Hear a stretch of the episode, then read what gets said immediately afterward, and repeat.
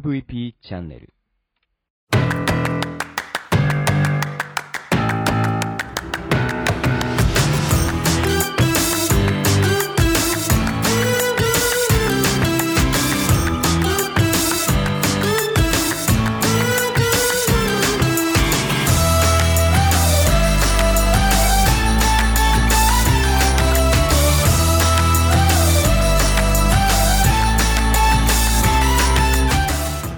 こんにちは。 Broken Radio 大海です。この番組は日本の福祉を可愛くしたいをコンセプトに活動している私が企業やものづくりのことなど日々の自虐ネタ満載でお届けする音声コンテンツ壊れたラジオ Broken Radio それじゃあスタートします。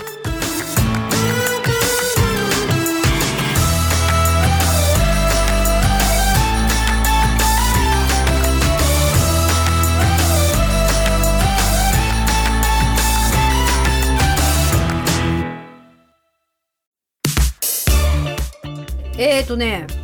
あのーあれなんです。最近、最近、手話を習い始めました。これね、なんでそうなったかというと、まあ、もともとね、の仕事の関係上、その聴覚に障害がある人たちとかと接する機会は、あのたびたびあったんですけど、なんとなく、あの、通じちゃうんですよね。私、ジェスチャーも大きいし、顔の表情も分かりやすいので、伝わっちゃうから特になんか必要としなかったっていうかなんとかなってたんです、まあ、そうなんだけれども去年の暮れぐらいからちょっとあの一緒に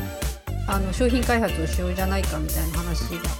そういう、えー、と聴覚障害の方団体の方たちとなってこれはやっぱりちゃんとあの習った方がいいなとは思っていたんですよね。でそれのねちょっと前にあのーまたいいタイミングで起こったんですけどうちのねお隣のお家があのご夫婦ともに聴覚障害のあのお父さんとお母さんなんですよね。であの娘さんたちは違うんだけれどもあの小さい時からねもう20年ぐらいお隣さんなんですけどあの雪かきを家族全員ですよねとても いいチームワークのご家族なんですけどね特にあのちっちゃい時うちもちっちゃかった時とかもうちの子たちが隣のお宅のねあの家庭菜のネギを草だと思って全部引っこ抜いてきたりとかね。まそういう時もあのー耳聞こえないのは分かっていたので手紙に事情を書いてもうほんとすいませんって言ってこうケーキ買って持ってったりあの いろいろしてたりねあの小さい時から結構そのうちの子供たちと同じ進路だったりするので制服もらったりいろいろやり取りをしてたんですけど娘さんたちもちょうど大きくなってあのお家から出ていてなかなかいろんな関わることも少し遠ざかってたんですけどみんなねあの結婚して子供を産むと実家にちょいちょい帰ってきたりするじゃないですか。であの久々にその娘さんがあのじおばあちゃんちでといた大根ですとか言って 大根持ってきてくれて ありがとねって言って話をしてたんだけどいやところでって言ってあのまあ周りにいろいろあったのであのちょっと手話を教えてもらいたいんだけどって言って 20年経ってやっと言い出したんですけどあのもちろんあのあれなんですよ。もうお父さんとお母さんは本格的なあの手話の先生お二人なのであのものすごい高度な感じですよね。お隣さんにお二人ともいるのに20年何もしなかった自分もどうかなともったいないことしたなと思うんですけどあのやっとその自分の環境とか現状とかこうやる気とかがピタッとあった感じで。えっとね、お宅にお邪魔して習ってきたんですよね。でちょっとあれなんですよ通訳やっぱちょっと入ってもらわないと難しいのでねあの娘さんがお孫さん連れて実家に来るタイミングで「こんにちは」って言って習いに行ったんですけど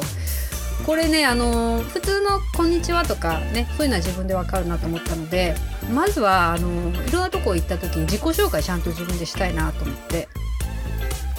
あの自分の自己紹介文をちょっと書いてこれを教えてほしいという感じでね。で、まあ、私が考えた自己紹介は、えー私は大海恵美です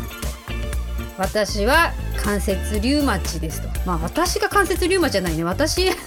私は関節リウマチという病気私には病気がありますみたいな感じなんだろうよね。まあね。でも私の文章はそうやって書いちゃったな。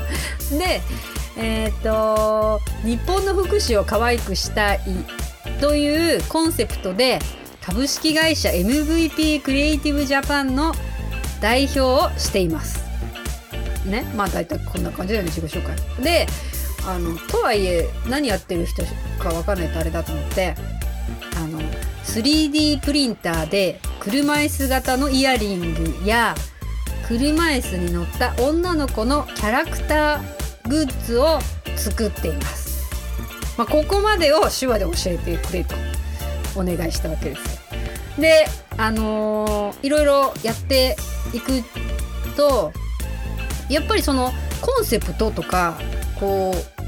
どうやって表現するんだろうとかって一番ね、あのー その時盛り上がったのが 3D プリンターを手話で表現するとどうなるのかってなってあの指文字って言ってその一個ずつねあの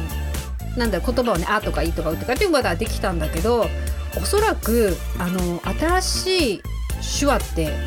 手話ってあるらしあるんだよっていう話になって そこでねあのネットで検索してくれたんですよね。そしたらね 3D プリンターっていうその単語のあるんですよ手話が。あるっていうか多分世の中に合わせて出来上がっていくんだと思うんですけどみんなでそれ見てあーみたいな感じになりましてね。あのそうやっぱりあの昔から手話を使っている人たちであっても最新のこの手話での表現の仕方はどうなのかってねこう日々考えないといけないんだなってすごい あのー発見っていうか面白いなと思いましたね。なんかそんなのであの次回 次回行く時は事前に教えてと言われて 確かにそうその場でそんな言葉言われたってね困るし車椅子ピアスって言ってもなんかわかんないだろうなと思ってまあね車椅子の形をしたイヤリングっていう表現は私も紙には書いていったんですけどあのーすごく楽しかったですね。汗かきまくって1時間やりましたけどあのあれですねあのなんでしょう日本手話とかじゃなくてその表現が分かる分かりやすいような方の手話だったので何ていう名前だったかちょっと忘れちゃったけどあのー全てにおいて意味がある「おおうみ」とかいうのも「おー」って伸ばす感じでうこうし潮あの海の潮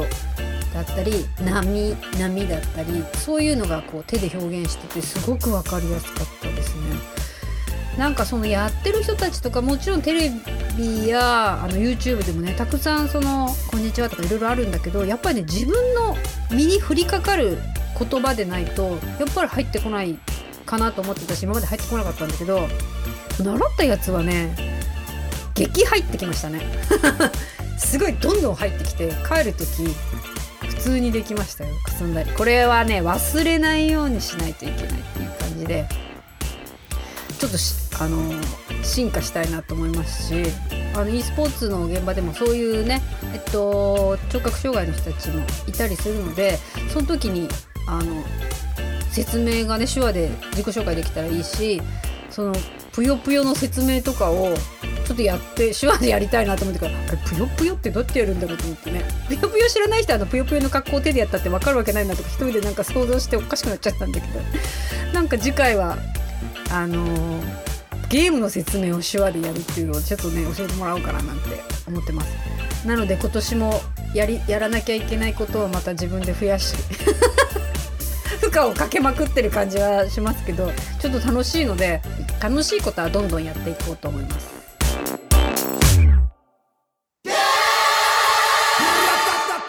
えっと私の進化を楽しみにしててください。